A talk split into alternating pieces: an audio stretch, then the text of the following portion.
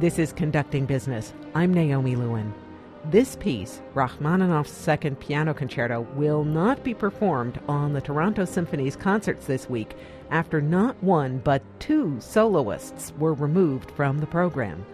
First, Valentina Lisitsa was fired for the nature of her social media comments attacking the Ukrainian government.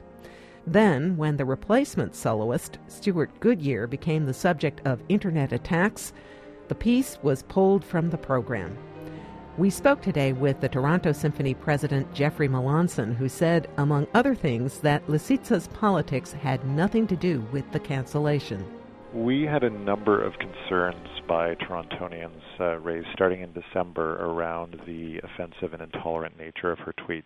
Um, we are, you know, as you can imagine, an arts organization committed to free speech. Um, the concerns that were raised were not about a political perspective, but were about uh, directly offensive and intolerant comments uh, directed at other human beings. So we uh, we heard that, and over the course of the last four months, there was an increasing chorus of Torontonians who came forward with uh, with similar concerns. We did ask people specifically what tweets they were talking about. We did compile a list and um, did send those off to the artist to ask for clarification around uh, the words. We'd heard a little bit of uh, through the grapevine that she might not manage her own blog or social media, and wanted to give her the right uh, to respond to the, uh, the, to the tweets. We have a, a seven-page document. And unfortunately, uh, sadly for, for us, about a week and a half ago or so, she uh, confirmed that these were in fact her words, and we had to make a decision. Uh, we do have a contract provision uh, that allows us to pay an artist their fee and remove them from the program, and uh, we opted to exercise that. Try to do it in a way that was, uh, you know, protective of the artist in terms of not, you know, publicly discussing any of this. And uh, of course, she's uh, chosen to to turn the story into one for the Twitterverse. So we are now here talking about it more fulsomely. Your original statement said that the cancellation was, and I'm quoting, due to ongoing accusations of deeply offensive language by Ukrainian media outlets. What were the outlets that blew the whistle on her?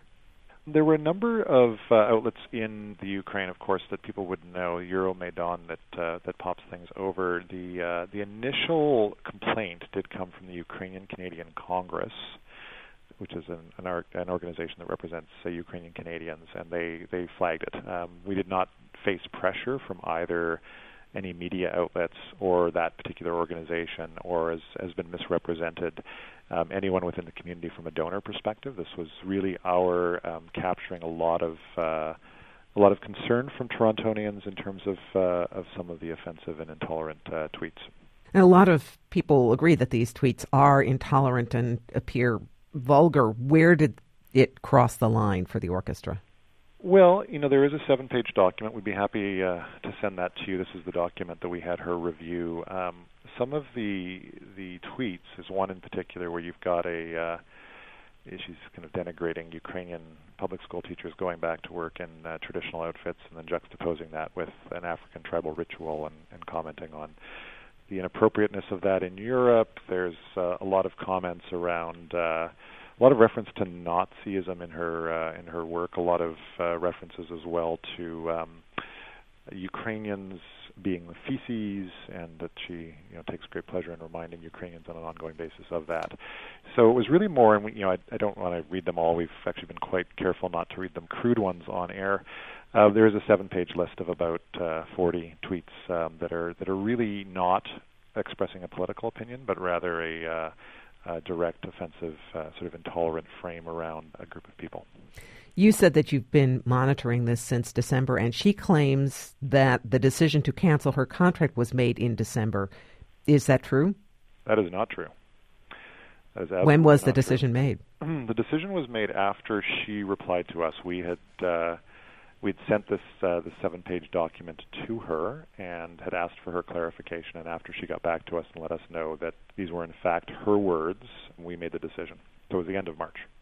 She's been tweeting like that for quite a while now. Did the toronto symphony know nothing about it when she was booked uh, we did not. We did not, and certainly it's not. It, it, it is not, and will not be our uh, our role and responsibility to screen every artist's uh, Twitter feeds or social media and so on. And she's very prolific, and certainly many of her tweets, while you know politically motivated and so on, do fall into the free speech category easily for us, we have no issue with that. Um, it's more these tweets that are kind of buried in her Twitter feed that are more directly derogatory, offensive, and intolerant that were the issue. So we we were not aware when we booked her that this was uh, going on until it was flagged in December. Um, totally unaware of uh, the tone of some of this, and we really did take our time in, in terms of speaking with people in Toronto, many community members, uh, to ensure that this was not a politically motivated decision. We are not taking a side here between Russia and the Ukraine. Of course, we would never do that. Um, but rather, it was really the uh, the offensive and intolerant nature of the tweets that that was the issue for us in the end. Some online commentators have, in fact, compared this situation to the Australian opera company that dropped a singer last year when he made an online rant that appeared homophobic, which a lot of people approved of. But the issue with Lisitsa doesn't seem to lend itself to easy conclusions. Some people see it as hate speech, some people see it as freedom of speech. Do you see a parallel between these two situations? Uh, we certainly didn't think. You know, people have raised it this week. We we, we did not uh, consider that scenario when we made this decision at all. Um, and it, you know, it, frankly, the TSO has never been in a position like this with with an artist. And it's in, in our particular case, it is we're not talking about one tweet. We're talking about uh, many, many, many tweets over a long, a long period of time. Um, I think the issue itself politically is so charged that uh, that people are getting really caught in that in the discussion globally, and whether this is a, a politically motivated move on our part. It is not about her politics. We're not fussed either way. If someone says they're pro-Putin, that's you know it's not our business to tell artists uh, what to believe politically. It's more in the realm of you know when you start to move out of that free speech territory into like a sort of more of an intolerance zone that really concerns us. And you know, we live in Toronto, which is the world's most ethnically diverse city, and when our community rises up with concern about uh, about that kind of that kind of language, that kind of tone, that that is a concern for us. And in this particular case, because you know, while she she uses a false name or uh, an alternative name for the Twitter feed, it is at ValLisitsa and uh, on, on her Twitter feed, and she does intermingle. Um, her political beliefs, some of this offensive and intolerant speech, as well as uh, you know representing herself to some degree through this platform. So, you know, we do not believe an artist should inappropriate use their artistic inappropriate use their artistic uh, notoriety to uh, proliferate speech that is offensive and intolerant. Um, in terms of political persuasion, by all means, you know, people are, are completely free to have whatever political view they ha- they would like. So you said the Toronto Symphony has never had to do anything like this before, canceling a contract under these circumstances. No, this is uh, to the best. I've been I've been CEO for five months, so uh, so you know someone might find that in 1972 something happened that I'm not aware of, but. Uh, but uh, to the best of my knowledge, that's never happened before. There was uh, some. You know, this came up this past week. I guess there were some um, artists who were not renewed back in the 50s uh, that people have uh, tied this into, but uh, but yeah, nothing nothing of this of this sort in the the history of the institution. You told the CBC that you are now having a much larger global conversation than you had thought. Really, in the 21st century, you didn't think this was going to be the shot heard round the world? Uh, we didn't, and in fact, you know, the front end of this, we were very, very careful. We we had the concerns as I've articulated them to you, um, and we wanted to uh, allow the artist the some discretion in terms of how we were going to communicate this. And our thought really was to protect her and her career, and, and you know make make an announcement of some sort, which you know arts organizations do have to substitute artists from time to time. That was mutually agreed upon. This was not about silencing her in any way. And uh, and of course, you know, with with Twitter being what it is, the notion of silencing her or silencing an artist is a bit of a strange one in that you know she has free access to express her opinion as she she has quite a lot this week. The other shoe with this concert dropped last night. Pianist Stewart Goodyear was supposed to perform in place of Lisitsa, but then the orchestra decided to drop the piano concerto, the Rachmaninoff, entirely.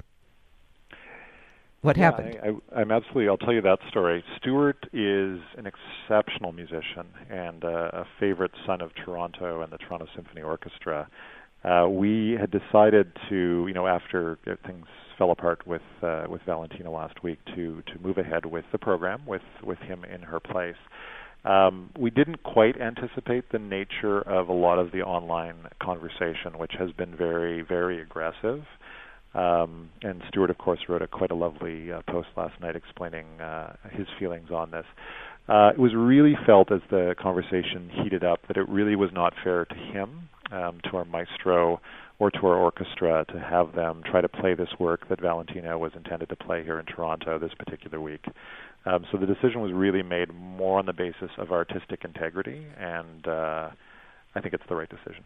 And whose decision was it ultimately?